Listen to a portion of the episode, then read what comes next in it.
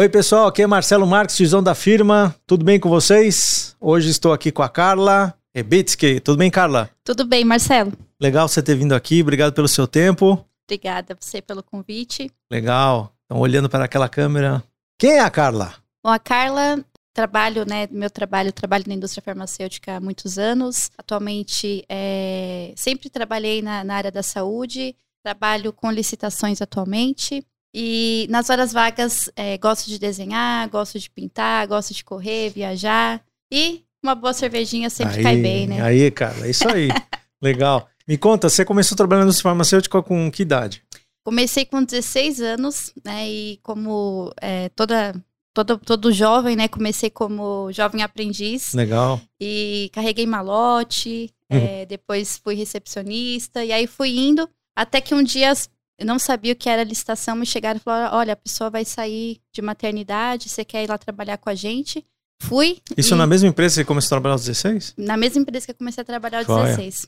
E, e foi assim que eu fui para cair na área de licitações, né? Assim, foi muito aleatório. Nunca mais saiu? Nunca mais saí. Sério? Eu falo assim, que licitações ou você ama ou você odeia, né? Então eu, eu, eu acabei amando e, e, fui seguindo é, nessa, nessa profissão e passando aí por várias indústrias. E fui, ao longo dos anos, aí me especializando também nesse tema. Quantas empresas já passou? Três, três grandes indústrias já. Três grandes indústrias. É. Fiquei sabendo que você foi morar no Rio, é isso mesmo? Fui morar no Rio, quanto, tive... Quanto tive, tempo você ficou lá? Tive uma passagem pelo Rio, fiquei dois anos morando no Rio de Janeiro. E eu falo que foi uma experiência profissional muito boa, né? Uma oportunidade, mas muito mais pessoal, né? Onde eu, eu aprendi é, a dar uma desacelerada da vida e curtir um pouco o trabalho, mas também curti muito a, a, minha vida pessoal no sentido de apreciar a natureza, de poder sair do trabalho e pegar uma bike andar na, na praia, né? Então isso, é, quando eu voltei para São Paulo, eu foi, foi, uma grande lição, né? De poder dar uma uma respirada e apreciar um pouco mais a natureza. E eu busco hoje fazer, mesmo entre prédios e, e selva de pedra, eu sempre busco dar uma apreciada na natureza que tá aí, né? Tá disponível pra gente. Eu, eu tive um chefe que foi trabalhar na mesma empresa que você. E ele é de São Paulo e, e, foi muito engraçado ele contando. Ele vinha de vez em quando aqui, a gente sair pra almoçar. Era muito engraçado. Então ele falava assim: Meu, restaurante porque lá abre à noite, porque ninguém quer fazer comida, quer gastar o dia na praia, termina o dia, vai pra praia, vai jogar alguma coisa. E tem quilo à noite. Eu falei, pô, que coisa louca. E aí acho que as filhas dele estavam na idade de fazer primeira comunhão. Ah, meu, todo mundo vai na igreja de bermuda, de chinelo, um negócio esquisito. O cara sai da praia e vai pra, pra missa. É. Ele falou, não, no dia da primeira comunhão vai ser diferente. Ele falou, nada, foi a mesma coisa. Os caras foram de bermuda, camiseta, chinelão. Mas ele disse que realmente é, é, é outro, outra pegada. E ele também falou a mesma coisa. Pô, eu tinha uma qualidade de vida bem legal lá. É justamente isso, assim, você. Eu, eu, eu acabei adaptando meu estilo mesmo, né? Eu já tinha um estilo, sempre gostei mais de havaiano, uma coisa mais relax, só que lá te permite, assim, é, eu, eu, sentia que era permitido, né? Era aceito socialmente você estar tá no mercado de chinelo, no shopping no de shopping, chinelo, ir pra balada de chinelo e, e assim é, é, é o ambiente mesmo, né? Então assim eu falo que isso é uma coisa que eu essa experiência foi muito boa na minha, na minha vida, né? Legal. E fala um pouco para o pessoal que não conhece, como que é, o que é uma licitação na indústria farmacêutica? O que, que, que faz isso?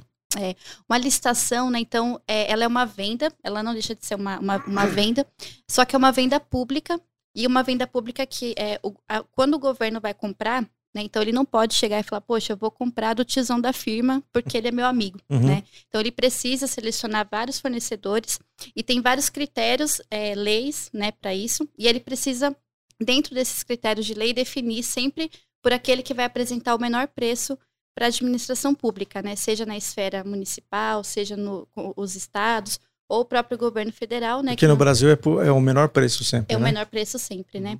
E aí no governo federal, no, o nosso caso de indústria farmacêutica é representado ali pelo Ministério da Saúde. Uhum. Então, é, essas três esferas, elas sempre vão buscar ali o, o menor preço, né? Mas, é, recentemente, é, o ano passado, a gente teve uma, uma mudança na, na lei. E essa lei, ela veio justamente até para colocar um pouco mais de, de fomentar né, a questão tecnológica mesmo, né? Então, dos é, mais modernos, né? Dos países modernos, então, uhum. muitos lugares em que ainda tinha, muitos eh, o Brasil é extremamente extenso, tem muitos municípios e eles essa lei nova veio para implementar isso. Então, os municípios se estruturarem para que uh, cada vez mais você tenha os processos de forma eletrônica, né? Então, ah, que legal. você evite ter os, os presenciais, porque isso dependendo do município, não é vantajoso alguém sair daqui de São Paulo, ir lá para uma cidade do interior e participar Gasta de um processo. tempo, né? Gasta tempo. Tem uma questão muito forte de inadimplência, né, de, de órgão público, enfim. Tem uma série de fatores ali que aí a, a própria lei veio para fomentar esse desenvolvimento para o país mesmo, né? Que bom. O governo, quando ele vai comprar, ele precisa selecionar dessa forma Uhum. tem que tratar de forma é, isonômica todos os, os participantes, né, dentro da lei, de forma igual. Então é, é isso. Ela é, não- é uma venda, mas com alguns critérios que, que, que precisam é, ser seguidos e, e que posteriormente vão ser auditados, né? Mas o resumo é isso. Então, sempre que o governo vai comprar, ele precisa fazer uma, uma licitação para selecionar o fornecedor que vai atender aí os critérios de, de lei. Entendi. E você precisa conhecer todas essas leis. Preciso conhecer Ah, todas essas que leis. delícia, hein? É, é. Um dos motivos que, que eu fui que eu eh, sou formada em direito, Ah, né? você é formada em Direito, formada olha em só. direito, é. Foi para me especializar mesmo nessa área de licitação e Uhum. até para ter um para aprimorar minha carreira mesmo, né? Assim, eu sempre trabalho muito em conjunto com a área jurídica, mas quando a gente detém é um, é um conhecimento muito técnico, né? O- os, os profissionais de licitação. Então eu fui aprimorar estudando direito e hoje troco muita ideia com a área jurídica quando a gente tem questões é, ou para regularizar ou para participar de algum processo. São, são os seus principais parceiros lá É isso. no processo. Num processo, Muito exatamente. bom, muito legal. Um dos motivos de eu chamar a Carla, obviamente, foi para conhecer a história da Carla, profissional, mas ela me falou que ela tem uma outra, um lado B, vamos chamar assim, profissional. É profissional, né? É profissional. Profissional. Bem diferente. Eu diria que bem raro. Eu nunca conheci uma pessoa que faz o que ela faz. Eu sei que existe, né? Mas nunca tinha visto. É praticamente uma cabeça de bacalhau ou a franja de freira, né? Você sabe que tem, mas nunca viu. Vou deixar para ela falar o que, que qual é o seu lado B. Meu lado B, bom, acho que grande parte aí dos brasileiros eu sempre fui uma grande fã do Ayrton Senna, né? Então o Ayrton Senna sempre foi uma, uma referência de essência mesmo, tanto de ser humano quanto de profissional, né? Então eu acordava cedo para ver as corridas de Fórmula 1 e tudo mais. E sempre tive essa paixão pelo automobilismo, né? E, aí, por quê? De onde veio essa paixão? Só pelo Ayrton Senna? só pelo, é, pelo Ayrton Senna. Teu pai, não, tua mãe não tiveram nenhuma influência? Nenhuma influência. Meu pai Ah. assistia a corrida, né? Sim. E a gente acordava cedo pra ver. Eu era criança, mas eu tinha uma coisa muito com, com o Ayrton Senna mesmo, essa coisa do herói. Então eu tinha, é, carrego, na verdade, isso comigo até hoje, assim, dessa figura que ele foi, né? E, e é uma pessoa que me inspira muito na, na vida, né? Então, dali já vinha a minha paixão pelo, pelo, pelo esporte. E aí, no ano de, de 2011, tinha duas pessoas conhecidas que trabalhavam no, no Autódromo de Interlagos como sinalizadores, né? O, é, mais conhecido aí como o Bandeirinha, Famoso bandeirinha famoso de pista. bandeirinha de Aê. pista. E esses dois amigos falaram: Ah, Carla, eu sei que você gosta, né, de, de corrida, é, de, auto, de é, esportes automobilísticos. Você não quer ir lá tentar conhecer o trabalho, né? Vou lá ver, né? Então eu fui. O processo dessa profissão, digamos assim, né? Você faz uma prova. Na verdade, você precisa estudar um pouquinho ali a, a própria sinalização em si, né? Então, tem o jogo de bandeiras. O nosso trabalho, basicamente, né? Você trabalha com o jogo de bandeiras ali. Quantas são? São sete bandeiras. Sete bandeiras. É, por exemplo, algumas bandeiras a gente o, o sinalizador possui autonomia usar durante a corrida, né? Então, é básica, só para antes de entrar nessa explicação da- da- das bandeirinhas, esse é um trabalho. Eu até comentei recentemente ali que a gente teve a Fórmula 1 agora em novembro aqui no Uhum. Brasil. E eu quis explicar um pouco para as pessoas é, essa função né, é, dessa, dessa profissão, porque ela é extremamente importante, primeiro, para o bom andamento da corrida, mas sobretudo para a segurança do piloto, né? Então a, a nossa função realmente é trazer segurança para a corrida, o piloto ter visibilidade do que está acontecendo na pista. Hoje a gente tem, um, com o avanço tecnológico, já possui né, o- o- alguns painéis que, que são auto- é, acionados auto- é, Automaticamente. automaticamente, mas o sinalizador ainda assim possui esse, esse papel importante de sinalizar a corrida, né? Tem a. Então- ah, O ano passado foi. Falando de Fórmula 1, né? O ano passado foi bastante polêmico e a mãe dos bandeirinhas do- pelo mundo foi bem lembrada, né? Bem lembrado, não xingue os bandeirinhas, viu? Porque essa, você tá, tá xingando eu aqui. Mas é, é, é isso, né? Então, a, a grande função aí do bandeirinha é trazer essa segurança para a corrida e para o piloto. E dentro né, dessa do, do, do meu trabalho, a gente vai com material para a pista, né? Então a gente vai com o nosso jogo de bandeiras. E aí a, a- algumas bandeiras o, o sinalizador possui autonomia para dar, que a, a principal é, é o jogo de bandeira amarela, a gente tem duas bandeiras amarelas, então dependendo do acidente onde o carro bate, e se tiver entre o meu posto e o posto da frente, eu preciso sinalizar. Se estiver interrompendo, a, obstruindo, né, digamos assim, a passagem, ou alguma posição do carro que possa causar acidente, eu vou colocar duas bandeiras amarelas agitadas ali.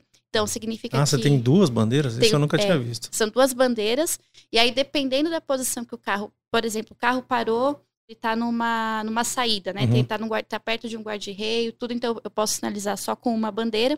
Então, tudo depende ali Da situação. da, da, da situação. Geralmente, quando é um acidente em reta, que não tem muita área de escape, você vai ter que sinalizar com duas bandeiras amarelas, né? E eventualmente, dependendo da gravidade também da batida, aí a direção de prova vai avisar a gente, porque a gente fica com rádio, né? Sim. E aí a, a, a direção de prova vai, vai dizer que precisa interromper a corrida, Corrida. e você entra com a bandeira amarela. Vermelha, vermelha, desculpa. é, a bandeira vermelha. vermelha.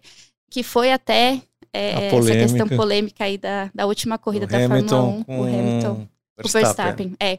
é né, né, não falando da polêmica, mas sim ali caberia talvez uma bandeira vermelha para interromper. Não, então, assim, a bandeira vermelha ela interrompe de fato a corrida, né, como um todo, e até que todo o problema da corrida seja resolvido, o diretor de prova resolve tudo e depois ele retoma a corrida. Essa autonomia quem tem para uso da bandeira vermelha Só o é diretor. só o diretor de prova. Então, eu não tenho essa autonomia enquanto sinalização. Mas você tem a bandeira vermelha? Eu tenho a bandeira no posto. Só quando ele fala, usa a vermelha, Só aí quando- você põe a vermelha. Só quando ele fala. Tá. Porque, justamente porque ela interrompe, né? Assim, então, se o, o, o, o, piloto viu a bandeira vermelha, automaticamente ele vai reduzir a velocidade e automaticamente ele vai entrar para o box. Não, não vai ser permitido que ele fique andando com o carro na pista, justamente porque ou tem algum problema muito grave, ou Hum. vai ter óleo na pista, ou vai ter um carro com alguma batida muito grave ali que vai prejudicar os outros pilotos, né? Ah, Me conta uma coisa. Bandeira azul, que é para permitir, é um retardatário, não tem que permitir a passagem do cara que tá vindo lá atrás. Como que você sabe que o cara é retardatário? Esse, olha, é, é, eu, eu falo assim, né? Eu tive muita. Dentro de Interlagos, eu tive muita possibilidade de sinalizar vários tipos de corrida, né? Em Então- vários lugares também? Em- eu, eu fui para Ribeirão, a gente tinha um circuito de, da Stock Car em Ribeirão Preto, Isso. Que era um Era de circuito rua, não era? de rua, É, eu cheguei a assistir umas corridas. extremamente desafiador. Assim, é, várias batidas aconteceram no meu posto que eu fiquei bem numa, numa, numa encruzilhada assim, de curva, né? E, na época acho que foi o Alan Kodair com o Thiago Camilo. Uhum. É, foi uma, uma pancada forte que deu. E aí a gente tinha esse circuito que a nossa equipe viajava para sinalizar. Tinha a, forma, a Fórmula Indy que acontecia é, no, No AMB. Então também estava sinalizando ali. E aí depois eu acompanhava pelo Brasil, né? Eu ia, eu acompanhei assim algumas corridas, não, não trabalhando, mas dentro dos boxes ali acompanhando um pouco da, da então eu conheço grande parte aí dos autódromos é, do Brasil, Tá. porque Mas e a bandeira azul, cara? Como você Então. sabe que o cara é retardatário? então assim, o que que acontece? Quando é numa, numa categoria como Stock Car, Hum, que os pilotos são mais conhecidos e tudo, mais então a fácil. gente, a gente já sabe, mas é, é, eu sei, a gente sempre trabalha com caderno, no ca- um- um- uma canetinha ali, um lápis para fazer uma, co- Bom e uma o velho o caderno. bom e velho caderno para fazer uma cola. Então, às vezes eu fazia assim, eu já, eu já recebia, a corrida era no domingo, então a gente já recebia o grid, então eu sabia toda a colocação, Uhum. e aí a gente ia anotando volta a volta. Tem uma grande amiga aí, a Andrea, vou mandar, aproveitar aqui e mandar um beijo para ela, que ela era, é, ela é a nossa sinalizadora do posto do PSDP. PSDP é o posto que dá a quadriculada, né? Então, ela tinha uma... uma... Não é o partido político PSDB, Não é, é o PSDP, P de pato. Exatamente. Não vamos confundir. Então, ela, a- ela tinha essa função, ela ali, principalmente, de, de saber exatamente ali quem era o primeiro. Claro que a equipe que está trabalhando com a gente, eles vão sinalizando os retardatários para a gente, mas como são muitos carros, então é importante que também a gente acompanhe e vai fazendo um volta a volta. Então, é basicamente um volta a volta. Ou então, seja, não é só ficar lá esperando da bandeirinha. não, não. E aí, se eu depois contar um pouco também do, do porquê que eu fui para lá, que tem uma questão de mente também de estar ali, de Boa, presença, né? Boa. Então é isso, então a gente anota volta a volta mesmo. Se alguém bateu, eu coloco lá, tá out, cara, né, tá, tá fora, E enfim. você acompanha isso como? Então a gente vai vendo mesmo, volta ah, a volta, no visual. no visual. Não tem radinho, É, não tem não, nada. O radinho informa pra gente também. Né? Ah, fala. Então, é. Tá. A central, né, a gente se comunica com a central e, e- a gente vai, eles vão passando isso pra gente. Olha, agora, porque muitas vezes é, a corrida é longa, Hum. às vezes o cara entrou no box pra trocar pneu, gasolina. Então ali, ele, ó, o carro tal tá no box. saiu, agora ele tá na posição. Então a ah, gente você vai sabendo tudo sonhar, vai legal. sabendo tudo isso daí. Pô, dá informação pra caramba, é então. muita informação. É dá pra muita ficar coisa. dormindo lá Não dá pra dormir. Não dá pra dormir, porque. E o acidente, ele, ele é muito rápido, né? E a gente também, ao longo do tempo que você vai trabalhando ali, você, é, você vai conhecendo já um pouco da característica do carro. Interlagos a gente conhece bem, então, por exemplo, ele tá no miolo. Você, você dá uma olhada pro carro, você já tá vendo que ele tá vindo meio desengonçado, né? Assim, que ele tá meio desequilibrado, que ele- Então você já fica atento, já puxa a bandeira amarela ali e fala, opa, deixa eu prestar atenção aqui que uma merda pode dar aqui Entendi. ou se ele vem disputando uma corrida roda a roda com, com outro carro. Então a gente vai. É, tudo isso é a experiência mesmo, é o tempo que vai, vai trazendo isso para o sinalizador, né? E aí, um- um- além das bandeiras, a gente tem- também tem uma grande missão, por isso é importante estar com o caderno ali, Uhum. de sinalizar para a central os toques que, que ocorreram durante a batida. Que isso também é um outro papel principal, que é, é, eu preciso, se o carro 1 bate- tocou lateralmente o carro 2 na largada ou numa curva, enfim, qualquer ponto da, da pista, eu preciso sinalizar para a central, porque isso pode cair numa investigação. Aquele famoso under investigation, quando Sei. aparece na tela, é também parte do trabalho do sinalizador dizer isso, né? Então eu preciso dizer que, olha, houve um, um toque lateral. E isso é. Por isso que quando a gente vê algum tipo de. é, o ano passado a FIA foi muito contestada em relação a, a esse tipo de investigação e de, Fórmula pe- 1, né? de, de penalização. Eu consigo compreender essa dificuldade, porque muitas vezes a gente está na pista e o meu ângulo da pista é um.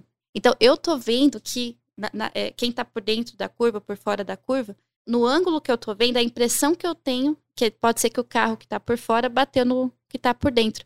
Mas já teve caso do piloto ficar muito puto que ele foi prejudicado, ele sobe na central e fala: Não, pega o meu onboard aqui vê como é que foi. E aí a gente vê que aconteceu ao contrário. Então, é, é assim, é o ângulo mesmo da, Faz a diferença. faz a diferença, né? E isso, e lógico que não, não acontecia com frequência, era só os casos mais polêmicos mesmo, ou algum lugar que, que o ângulo não, não ficou tão. O, o bandeirinha ficou numa, numa posição é, mais prejudicada para falar aquilo, né?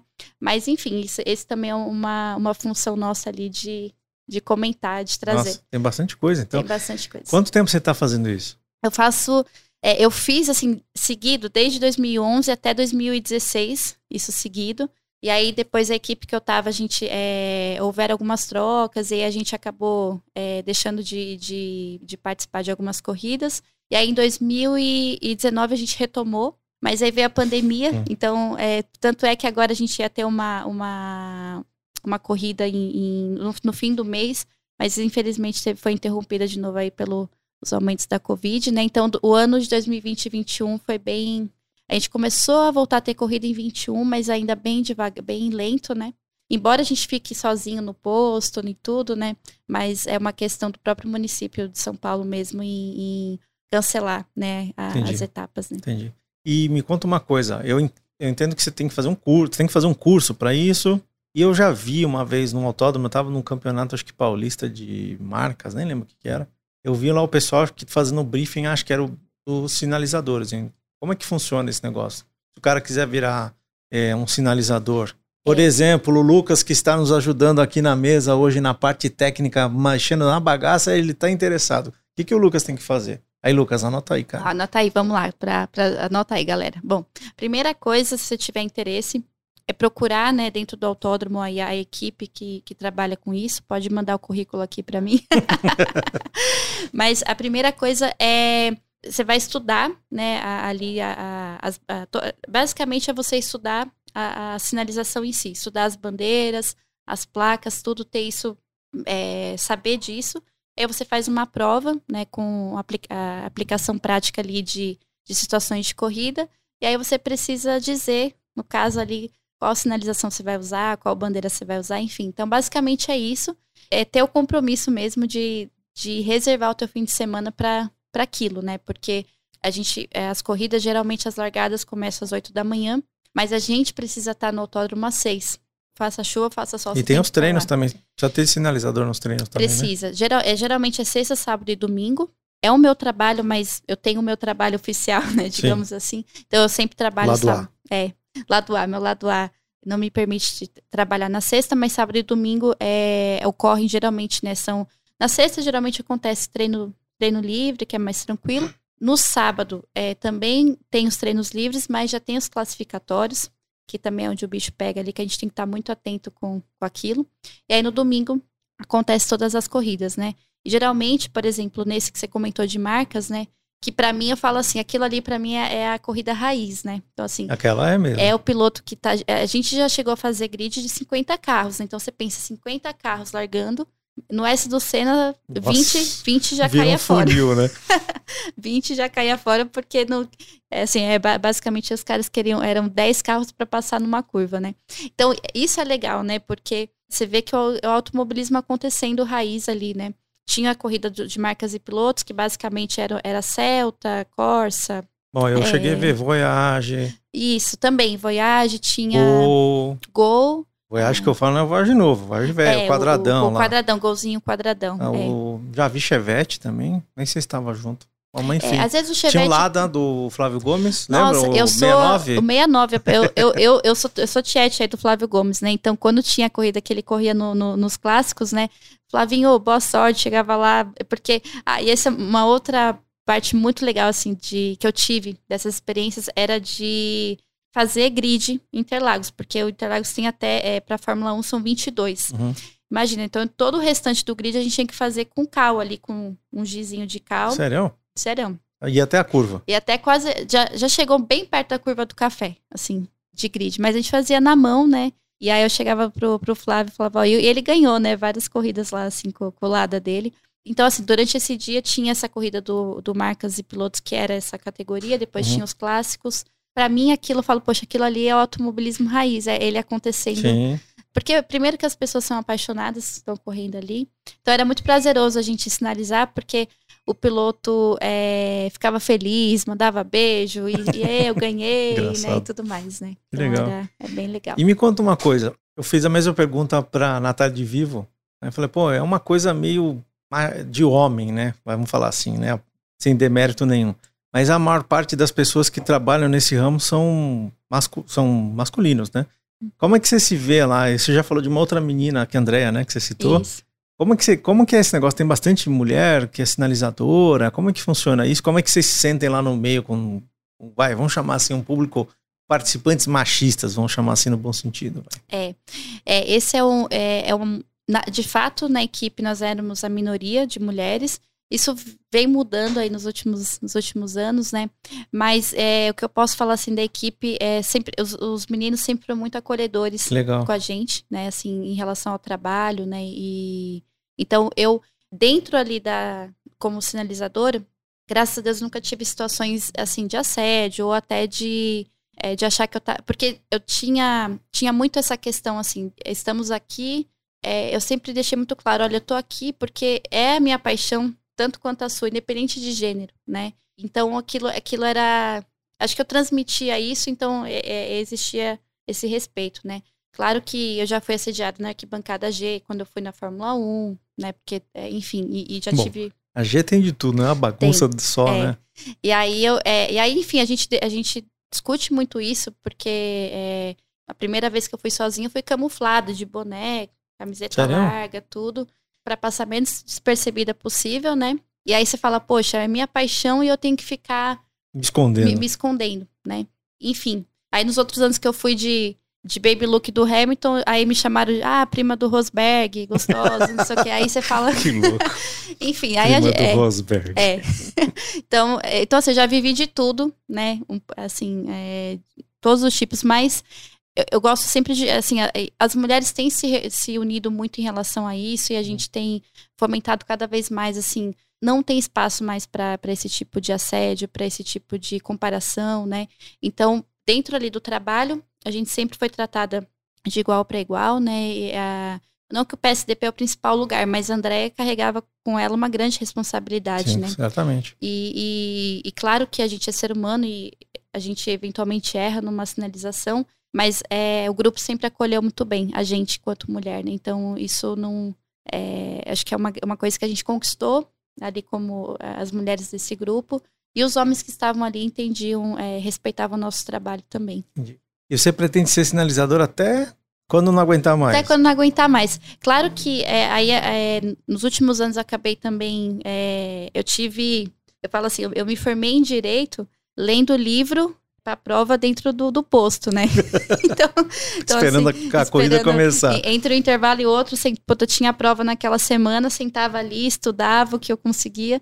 E aí, claro que é, a vida às vezes muda naturalmente, mas é, é uma coisa que, mesmo que eu faça com menos frequência do que eu já fiz, uhum. eu sempre gosto de estar nesse meio, porque que eu ia comentar também sobre a questão de, de presença, de estar ali, né? Então, como não tem espaço para a gente. O erro, a gente pode errar, mas é muita responsabilidade. Então, a gente se mantém muito concentrado. Então, para mim, é, o fim de semana ali de trabalho, é, ele era um, é um fim de semana assim que eu, eu chamava de sublime, porque eu não conseguia pensar problema que eu, que eu estivesse passando ali. Oh, que legal. Nem, nem no meu lado A de trabalho. Desligava tudo. Desligava e focava 100% naquela, naquela função. Primeiro, porque tudo acontece muito rápido é, e a gente precisa prestar conta né, do que está acontecendo. Então, era, era, era, era uma responsabilidade que te colocava numa. Eu falava assim, que era basicamente um estado meditativo para estar tá ali. Né? Então, isso é muito. Assim, foi muito. Era era uma coisa muito muito boa de se fazer, né? Então eu, eu gosto de estar ali. E aí você tem todo o ambiente envolvido, né? Você tem o cheiro cheiro da, da corrida, né? Com, é o cheiro da, cheiro da gasolina. Da gasolina, do pneu, da fritada de pneu aqui. É todo um. eu falo assim, Interlagos é um lugar místico, assim, que é, é assim, reúne esses elementos para a gente estar tá, é, feliz, porque eu sempre tô ali, eu falo, tô num estado de muita felicidade quando eu tô lá, né? Nossa, que legal. É. Pô, Carla, legal de você ter compartilhado essa história, muito diferente. Fico feliz você ter me falado, olha, eu gosto também de Fórmula 1, senão a gente não estava aqui conversando hoje. É. E me conta uma coisa, como que as pessoas, se quiserem falar com você mais sobre esse assunto, até de licitação de farmacêutica, como que eles te acham? Como que eles fazem para te achar aí nas redes sociais? Ah, as minhas redes sociais é Carla Rebitsky, então é R-E-B-I-T-Z-K-I, então é LinkedIn, Instagram, Facebook é, quiser compartilhar alguma história, tiver alguma, algum outro tipo de curiosidade, também pode me, me chamar nas redes sociais, que será um prazer enorme. É, principalmente as mulheres que é, às vezes têm interesse em estar lá, ou têm curiosidade de ir, ou até gostam do esporte, mas se sente um pouco é, reprimida ou até com medo de ir. Então, é, a gente, eu, eu, tenho um outro grupo também de mulheres aí muito fortes que, que a gente se, se ajuda muito e, e, e conversa muito sobre isso podem me, me acionar aí ah, nas redes legal. sociais. Muito bom, muito bom, muito legal também. Você vê, ainda tem um plano, tem um lado C que é das mulheres de automobilismo. Também. E é, eu depois eu até posso eu compartilho a Mariana Becker, né, sei, ela, né, nossa jornalista aí da, da Band atual, correspondente aí da Fórmula 1. No final de 2020, ela, ela, eu, eu tive uma participação lá. Ela, ela tem um, um toda quinta-feira ela faz o Guria Boa e que ela traz é, mulheres que estão envolvidas com esporte. E aí ela, ela convidou mulheres que trabalhavam no autódromo para contar mesmo seus episódios de assédio, enfim. Então tem um episódio lá no Instagram da Mari também que, que tem uma participação. Pô, agora você tá me deixando cheio, orgulhoso, pô. Ela falou com a Marina Beck, agora vem falar com o tiozão. né, Lucas? Ai, eu, agora eu tô me sentindo prestigiado, cara. Pô, agora sim. É. Não, Legal. e agradeço muito aí, é, Marcelo, o seu espaço de porque é muito legal, né, poder ter esse espaço de falar sobre isso. É claro que eu não falo aqui é, só para as mulheres, né, de forma alguma, mas é, eu gosto sempre de, de, reforçar isso, porque eu sou uma amante do esporte, né, então eu, eu amo, é, principalmente futebol e Fórmula 1, são dois esportes que, que eu gosto de ir ao estádio, eu gosto de ir ao, é, vou no autódromo, é, sou fã do Nadal, já fui ver o Nadal jogar tênis no Olha. Rio, então eu, eu, gosto de esporte, gosto de estar tá, é, nesses ambientes, e sobretudo futebol e Fórmula 1, acho que são, é, é, de fato, são coisas muito machistas, assim, de que a mulher não pode ocupar esses, esses espaços, né? Então, é, é muito legal ver que cada ano, principalmente na, na Fórmula 1, que hoje eu acabei mudando um pouquinho, então na Fórmula 1 eu sou staff de Fórmula 1, trabalho nas áreas é, também distribuídas dentro de Interlagos, mas cada ano que eu vejo mais mulheres e mulheres interessadas e que discutem sobre isso, né?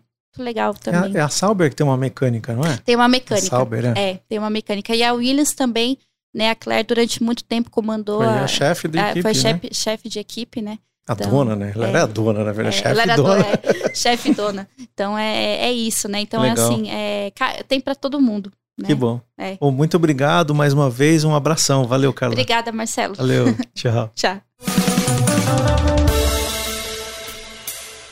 Você ouviu mais um episódio do Tiozão da Firma. Se você me escutou até agora, me siga nas redes sociais Todas as redes sociais são Tiozão da Firma. O site é www.tiozãodafirma.com.br. LinkedIn pode procurar também Tiozão da Firma ou Marcelo Marques. E se você gostou desse episódio, está ouvindo no Spotify, no Apple Podcasts, marca lá as estrelinhas que eu vou adorar. E se você colocar os comentários e dando os feedbacks, melhor ainda. E se você topar, tem também um grupo de WhatsApp do Tiozão da Firma, conhecido carinhosamente como Orkut do Tiozão. Você também pode participar lá da, do nosso grupo de bate-papo. Valeu, um abraço!